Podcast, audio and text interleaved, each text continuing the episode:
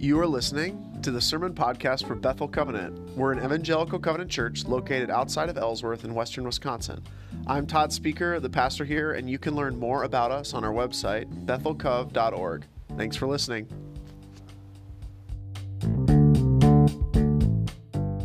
So 1 Kings 18, grab your Bible, turn it there, grab a, a, pen or a pencil to write in your Bible or take some notes or, or whatever it is that is your practice. Um, we'll be getting there in, in a moment. Um, as you as you turn there, um, many of you know this, uh, but when I was in college, I was a waiter for like four years, kind of on and off in the summers and in and in different times. And if you've never worked in the service industry before, um, you might not know this, but you know there are just there are times when you're waiting tables when things get really busy, right? Of course, you know it's the dinner rush.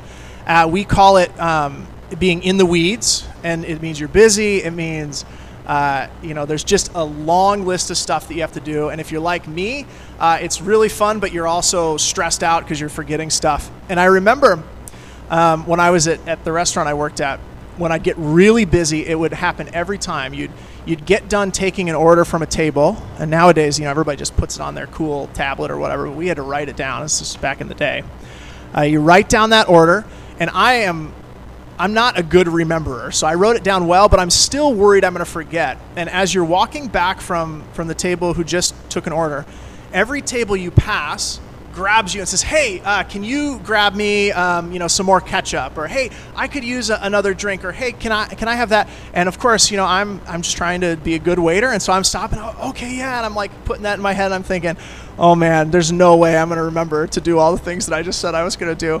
But I'll tell their I'll tell their waiters, you know. And so you get back, you put the order in. We had these little computers we had to tap the orders into, and it's like, okay, now what did they say? Because you don't want to look like the person that can't remember fill up a coke like you don't want to write that down because people are like what's this guy's deal um, but it gets really stressful right and so you get back you put the order in and then like you know I, I don't know what it was at the restaurant we worked at there were like four of the servers were uh, ladies who were like four feet tall um, that's that's an exaggeration, but they constantly needed me to grab things off high shelves. So you'd get back and be like, "Hey, can you grab me that? Oh, hey, Todd, can you grab that?" And so you're just you're just getting pulled in every direction. And whenever I think back to what it was like to be a waiter, um, it was it was just everybody needs something from you, and everybody needs it right now. And, and, that's that's kind of what it's like. And then you get back to the table and they're like where have you been? Come on our food. And he's like oh no. This is a good thing. It wasn't a good fit for me as you can tell. Um, but it, it, reminds me i, I think um, many of us live our lives like that. Um, many of us walk through our lives responding to, to every single person or thing that crosses our path. You know, you're, you're headed one way to get something and you just get hit by, um, by just distraction after distraction. You know, uh, whether you know it's it's like how we're thinking about the world. And like so you wait like we talked about right? You wake up in the morning and that news story or that change or that whatever grabs your attention and now you're like stressing out about well how do i respond to this? And and what did this person i can't believe this person said that. Uh, or maybe you know we're chasing different priorities different values. Uh, maybe you're running after the, the latest news story or or hashtag or, or whatever. Maybe um, in our world is it pulls us towards this. You're reacting against everything that you either agree or disagree with, right? You see that thing and you're like, "Oh, yes, I have to be like, yes, 100%," or or "No, you're a monster," you know, and, and we just get pulled into all those directions. And we're just like um, poor poor Todd, you know, you're trying to do what matters most, but everything just keeps getting in your way. You know, maybe it's a relationship and your friend um, is, is going through something, and so you're carrying that, or, or you read that thing and that story's bothering you, you don't know what's going to happen with this, so you're just, you're carrying all these things. You're running in all these directions. You know, you're letting um, nobody but me does this, but you're letting right that person that said something to you and you don't like it, and so you're letting them live inside your brain for a week. You know, like rent free, um, because you're just so whatever.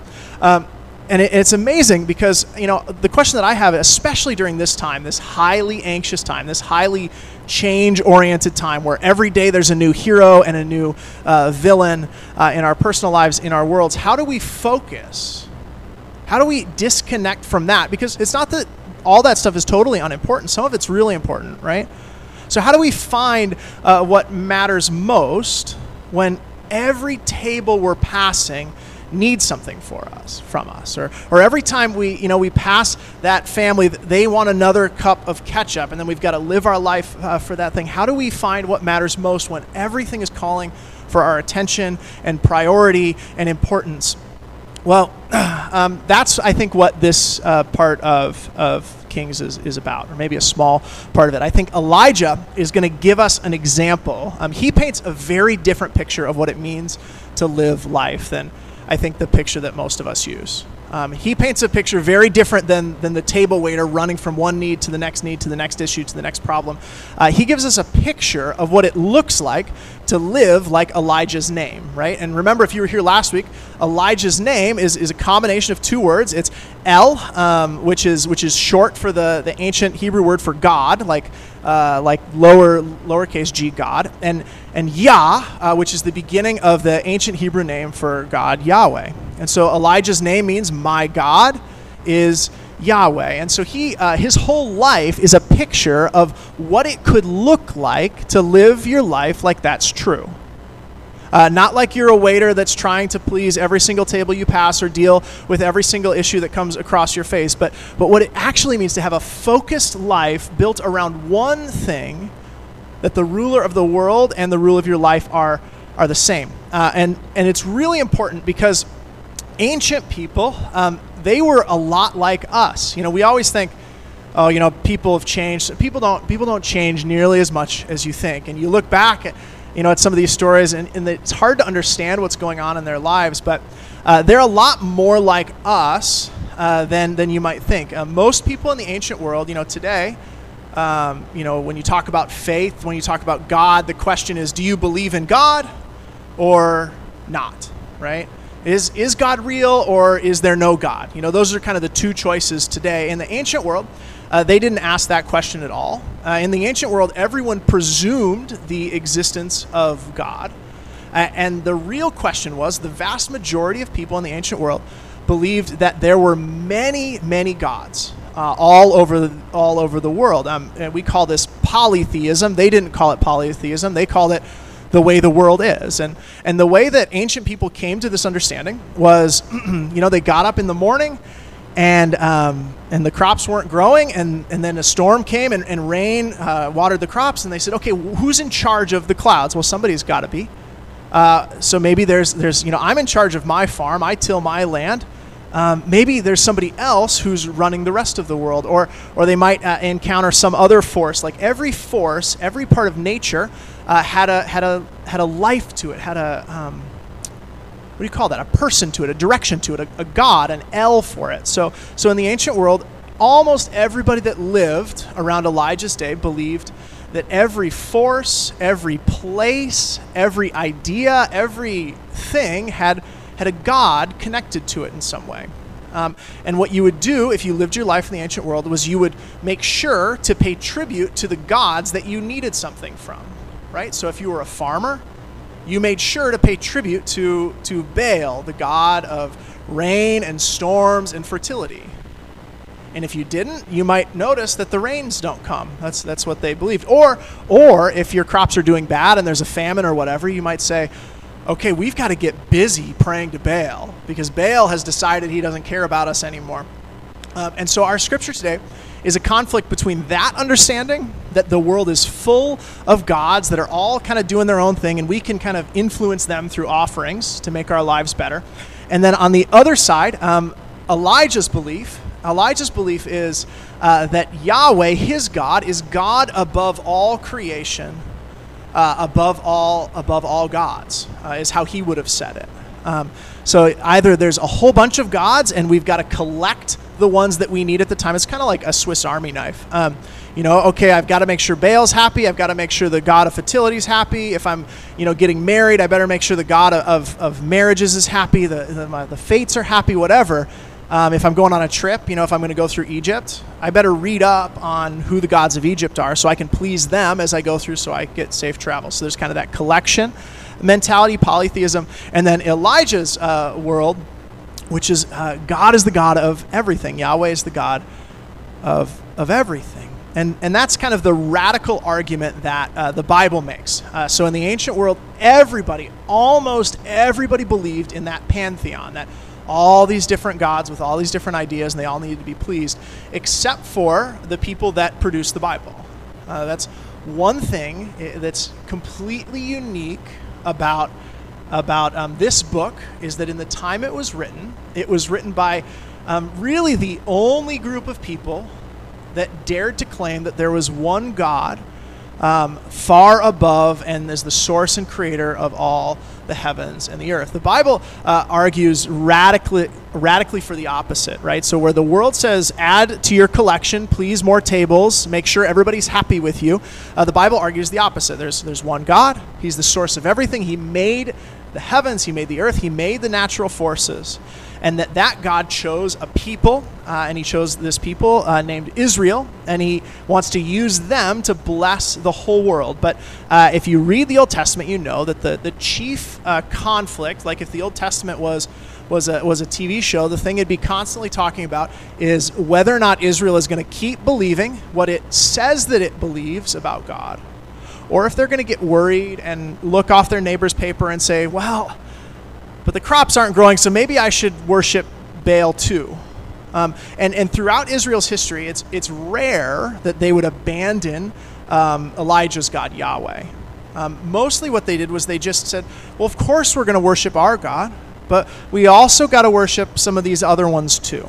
Um, yes, of course, Yahweh, but also when it's a dry season, let's worship A little bit too. Let's add him to our collection. And so that's kind of that that back and forth question. And so Elijah's life is um, is dedicated to telling people you uh, you don't get to do that. Uh, God doesn't want you to do that. God wants you to worship Him or worship somebody else. He, he doesn't he doesn't want to be a part of a collection. Um, uh, he wants to be the Lord alone. And so Elijah is, is going to show us, he's going to show them what it means to take all those other forces and ideas and gods that are vying for our attention, our direction, our lives' uh, work, and, and not combine them with, with Yahweh. And let Yahweh stand by himself. Because when you keep choosing the Lord alone, and this story comes up throughout the Old Testament, you'll notice every time God's people choose Yahweh alone, God shows up in ways that defy explanation.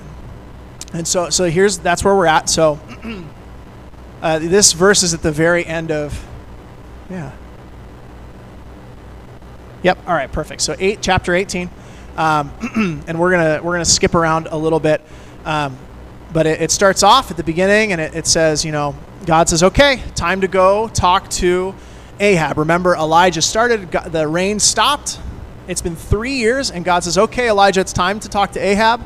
The rain is coming back. Um, and so if you skip down to kind of the end of verse 16, um, it says Ahab went out to meet Elijah.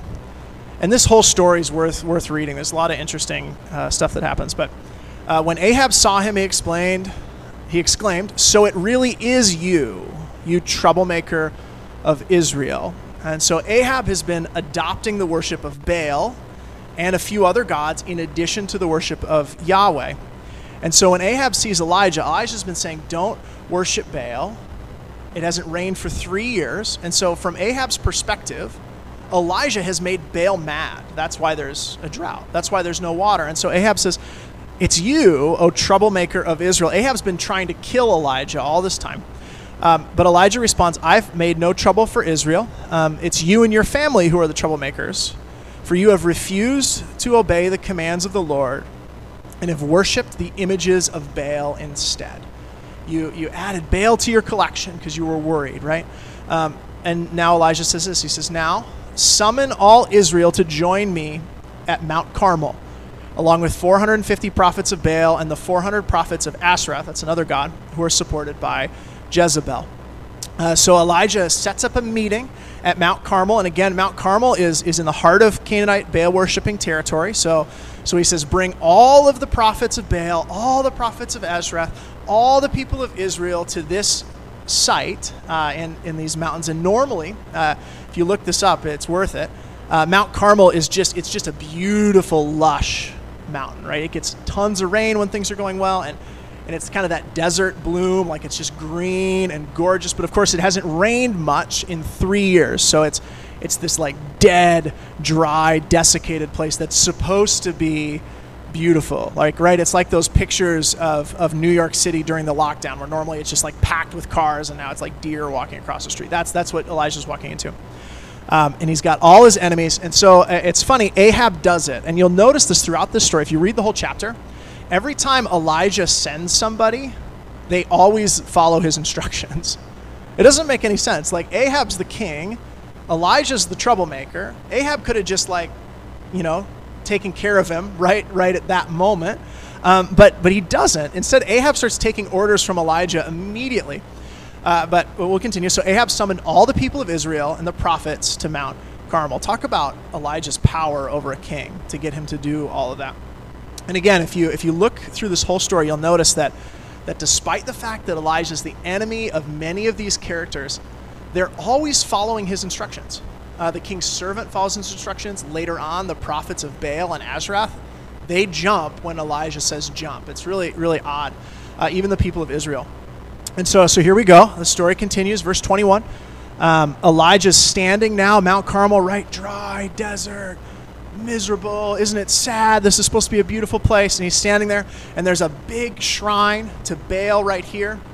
And we'll find this out later. There's a shrine to Yahweh too, right? Because they're collecting gods to worship. They're collecting. We want to make sure all of them are happy, pursuing all of these threads, all these leads, getting ketchup for every table so that everybody's happy, right?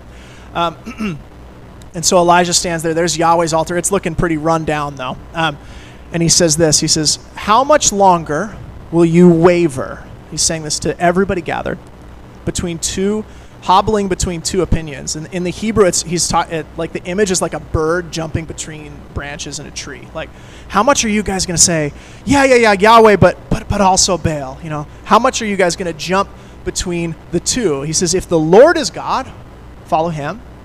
If Baal is God, follow him. And his response is one of my favorite responses in all of Scripture. He says, Okay, here he is, Elijah, one guy by himself, okay? Everybody else, the prophets of Asherah, the prophets of Baal, the king, the people of Israel who presumably um, worship Baal and Asherah in addition to Yahweh, there's one guy who's causing everybody a problem. And he says, Okay, here's your chance. Choose Yahweh or choose Baal. Let me know what you think. And it's and it's silent. It says the people were completely silent. So that means that you think about this this kind of group in our day, right? There's no person in that whole crowd that says, "You know what? You're right, Elijah. I choose Baal." Right? The, the king doesn't show up and say, you know what, you're right. If we take care of you, our problem is solved. The king called him the troublemaker of Israel. The, the prophets of Baal don't say, you know what, you're right, we choose Baal. Nobody makes a counter argument, nobody moves in either direction. They've got the chance. He's right here. 950 prophets, the king, all the people of Elijah standing at Mount Carmel in the heart of Canaanite territory. If they don't come back with Elijah, nobody notices. And I, I have to say, if I was the king, I don't know that we would have continued this conversation, right? It's Baal country, but for some reason, everybody, uh, it's crickets. No response. Nothing. Uh, and the reason I think is part of it is they're they're hedging their bets still. Right? They don't want to choose between Yahweh and Baal. They want to follow God, but also get ketchup for all the tables. And, and it hasn't rained for three years. And I think they all have this little part in their mind, this nagging thing that says, but you know, I, am pretty sure we're right to worship. But what if Elijah is right? Uh, they would much rather not choose, but but collect, but bring him in. Uh, why can't we follow Yahweh and Baal? But here's Elijah. He's troubling everyone. He's forcing the confrontation. He says, "You can't be this and that together."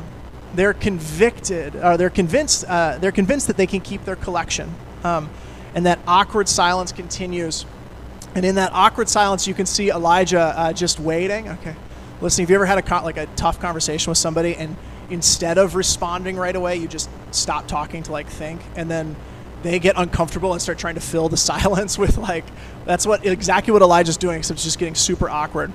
Um, and so finally, Elijah says, Okay, well, if you're not going to choose, I'm going to show you the difference between having a collection of gods and following Yahweh. Um, so he lets the idol collectors go first, right? And so the first four verses, or in, in these four verses, a few things jump uh, right off the page and, and reveal what happens when you are a collector of gods, when you're running to bring ketchup to every table. Um, it says this Elijah said to the prophets of Baal, another example of them just listening to him, right? He says, You go first. There are many of you. Choose one of the bulls and prepare it and call on the name of your God, but do not set fire to the wood. That's the deal. We're each going to we're each going to sacrifice an animal. We're going to set up our altar, and we're going to see which god shows up to bring fire down to the altar. That's that's the challenge. And so they do. Elijah says, "Jump." They say, "How high?" Uh, they prepare one of the bulls. They place it on the altar, and then they call on the name of Baal from morning until noontime. Right. So the day starts starts in the morning, and they're shouting, "Oh Baal, answer us!" But there is no reply of any kind.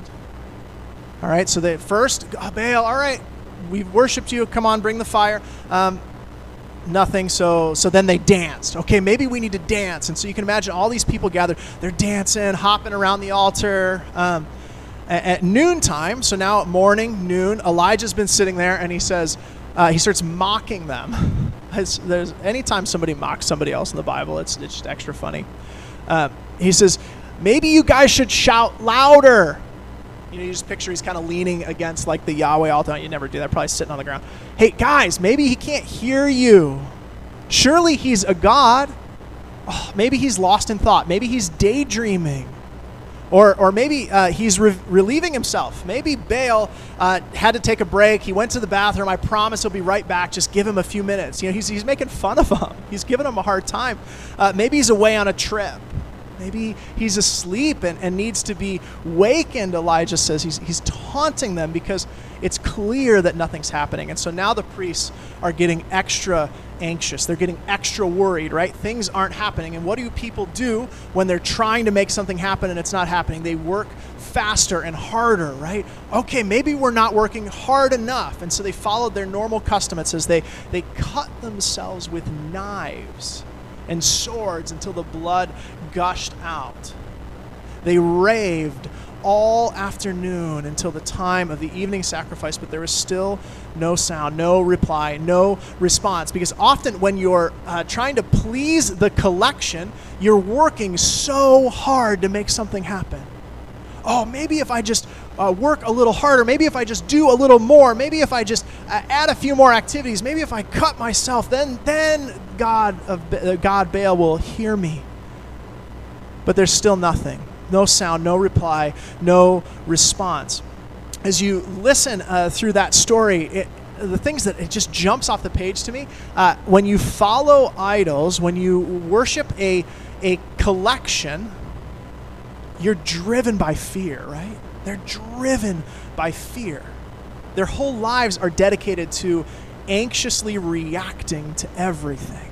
If you live your life trying to follow everything that tries to have a claim on your life, you're running from person to person, from table to table, right? When Elijah says, uh, do a sacrifice, they're like, well, we've got to show Elijah, so we're going to react against that. We're going to do a sacrifice. And when, when, um, when somebody else says, oh, maybe you should have done it this way, they say, oh, yeah, I'm going to do it this way instead. You know, they're driven by fear. The second thing you notice with this group, this group of 950 people, they rely, when you're worshiping idols, you're relying on strength in numbers. You're saying, well, there's a lot of people that think like me. There's a lot of people that agree with me. They make up for their lack of power by working extra hard, don't they? As they're trying to make something happen, as they're trying to make fire come from heaven, they work extra hard following those gods to make something happen, anxiously working every angle, cutting themselves, screaming, dancing. They're working for their supper rather than from God's provision, aren't they? So they continue. They're shouting, they're shouting, they're shouting. Uh, no reply, no response. It's dead silent. And now it's evening time. And so keep in mind what's happened so far. Keep in mind what's driving their actions. Keep in mind what it looks like to chase after idols, to collect priorities, to try and make sure you have everything. And then Elijah's going to show us what it looks like to choose one. Uh, so keep that in your head. Uh, and so here's Elijah all by himself. Verse 36 says, At the usual time for the offering of evening sacrifice. I love that. It's like, okay, you guys have had your shot, and oh man, look at the time. It's time to offer sacrifice to, to, to Yahweh. And, and look at how Elijah acts in comparison. It says, Elijah the prophet walked up to the altar. Oh, and I'm actually going to take it take it back a little bit before verse 36. Um, before verse 36, he, he gets up and he starts rebuilding his altar. Right, it's all run down, and so Elijah grabs he grabs 12 stones, and he repairs the altar. And, and imagine that contrast. People are literally cutting themselves with swords, and Elijah is picking up rocks, setting them down, picking up rocks, setting them down. They're screaming and wailing. All the people are going nuts picking up rocks, setting them down. When he finishes the altar, he prepares the sacrifice, and he has uh, people pour 12 jugs of water on top of the offering. He wants to show that it's really God at work. And so, so again, uh, meticulous, just one at a time. This isn't this isn't crazy. Okay, get another jug, pour it on the water. Put another jug, pour it on the water. You know, they're screaming, they're cutting themselves with swords. Here's Elijah, pour another jug on on the fire. And so finally it's done. And then finally, so he finishes building the, offer, the altar. He finishes pouring the water on it. The bull's ready to go. And, and like I said, look at the time. Time for evening sacrifice, right? It's, it's whatever. It's church time. Um, and so Elijah walked up to the prophet, or walked up to the altar and prayed. O Lord, God of Abraham, Isaac, and Jacob, the God that was the God of our ancestors that chose us, prove today that you're God in Israel and that I'm your servant. Prove that I've done all this at your command. O Lord, answer me. Answer me so that these people will know that you, O Lord, are God and that you've brought them back to yourself. Where the, uh, the collectors are driven by fear, responding and reacting to every new development as quick as possible. We have to fix the problem. Elijah is utterly unafraid. He's utterly non reactive. He's waiting for the one voice he needs to react to. While they're bringing ketchup to every table they can imagine, Elijah's listening for his Lord's voice. Um, while they rely on strengths and numbers, Elijah is able to stand alone. Not dependent on the approval of others, he turns, tunes out every voice except for God's right? We see this right here is painting us a picture of what it looks like to believe that your God, that Yahweh is God, the sustainer, the creator at work in all of the earth. Um, while while they make up for their lack of power, the collectors make up for their lack of power by working really hard. Elijah is calm and deliberate. It's easy. He picks up the rocks, he lays them down. He just does what he needs to do that day it's clear that Elijah is working from an abundance given by God that we learned about last week that supply, that jar that never empties. While the prophets are, are doing everything they can to get something. Um, so, so here we go, right? Uh, um, you know, I know if it were me, I, if I were Elijah, I'd be a little worried, but he's not worried because God has taught him who who he is. And finally, where where the gods in our collection uh, let us down, Elijah, uh, Yahweh shows up in ways that defy explanation. As soon as Elijah prays that prayer, and hopefully he got back to a safe distance, because immediately the fire of the Lord flashed down from heaven, burned up the young bull, the wood, the stones, and the dust. It even licked up the water in the trench. And when all the people saw it, they fell face down on the ground and cried out, The Lord, He is God. Yes, the Lord is God. And if you remember um, what we learned about Elijah's name, it, in the Hebrew, it sounds like they're saying, Elijah, Elijah, Elijah. Yahweh is God. Yahweh is God. I think oftentimes we default or we start collecting idols because we think that if we don't add those things on, if we don't pursue those leads, if we don't run after everything, um, we might be wrong. We might lose something. I think we collect idols and become collectors because we're, we're hedging our bets. We don't want to be disappointed. Yes, I know God can take care of me, but I better make sure that I'm uh, pursuing this as well. You know, we, we wind up doing everything. We wind up running around, exhausting ourselves, chasing idols. Uh, collecting idols, keeping our options open, makes it feel like we're going to be secure, but the truth is that we're just going to be tired. Because when we try to follow uh, God and something, we're always uh, working doubly hard. We're always missing the point. If we follow God and our work, or God and our family, or God and our entertainment, or God and our politics, or God and our comfort, or God and our popularity, as we pursue those things, as we run to every table to make sure they have enough ketchup on it, we miss the one that matters most we do this because we think we'll be taken care of if we if we deal with all these things if we solve these problems I mean, we think we'll be able to solve our own problems but the reality is is that we're called to start at the source and let everything else be powered by and flow out of the provision and power of God. That the evil one wants to think we're better off not choosing between God and other things. He wants us to think we're better off with God and a normal life. But just like the prophets of Baal, our collection of priorities or gods will never deliver the life they promise. They will let us down every time. We're invited to choose who we'll serve. Because 2,000 years ago, the one God sent his own Son to live and die and rise again. We're invited to put our faith in him alone, in him only we're invited to choose the one who chose us before the creation of the world. And so as we stand here, as we sit in our homes, as we sit here in church, as you sit in your homes today, I believe Elijah is speaking to us through thousands of years in the scripture. Throughout history, he's saying, How much longer will you waver? Hobbling between two or five or ten loyalties and opinions. If Jesus is Lord, follow him. But if your collection is Lord, then follow him. Today, I want to invite us to not be silent before Elijah's words. We're invited to choose again the one that will serve. And, and oftentimes, um, a, a, good practical way to do this, and, and I've been doing this as I've read this story this week, reminding myself when you wake up in the morning, ask yourself, who are you going to serve today?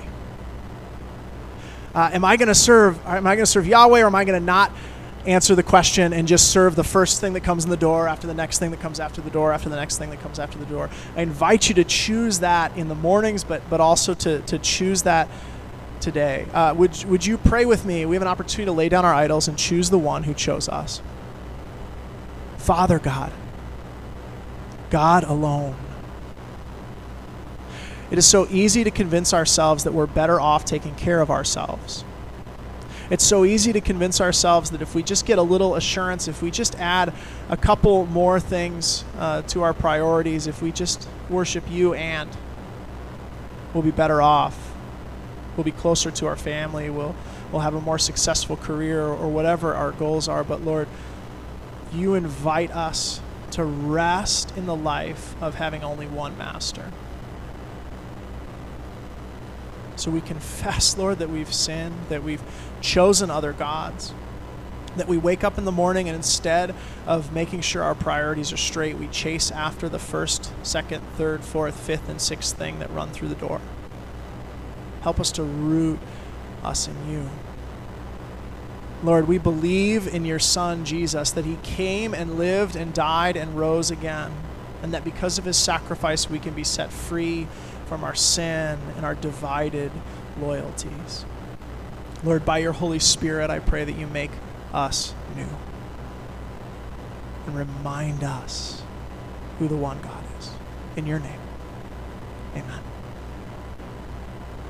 Because we're invited to choose uh, the Lord, because when we keep choosing the Lord alone, God shows up in ways that defy explanation.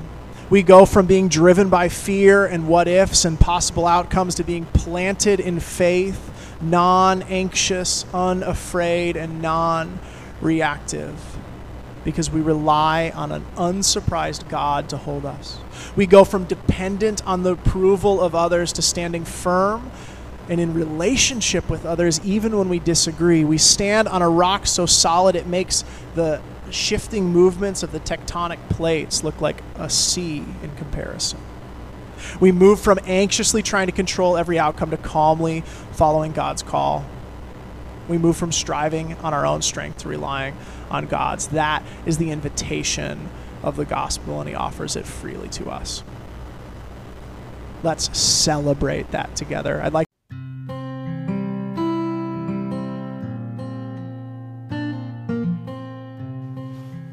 Thanks for listening to our podcast. You can find out more about us and join our live streams at facebook.com slash Bethel Covenant Church. Thanks and have a great week.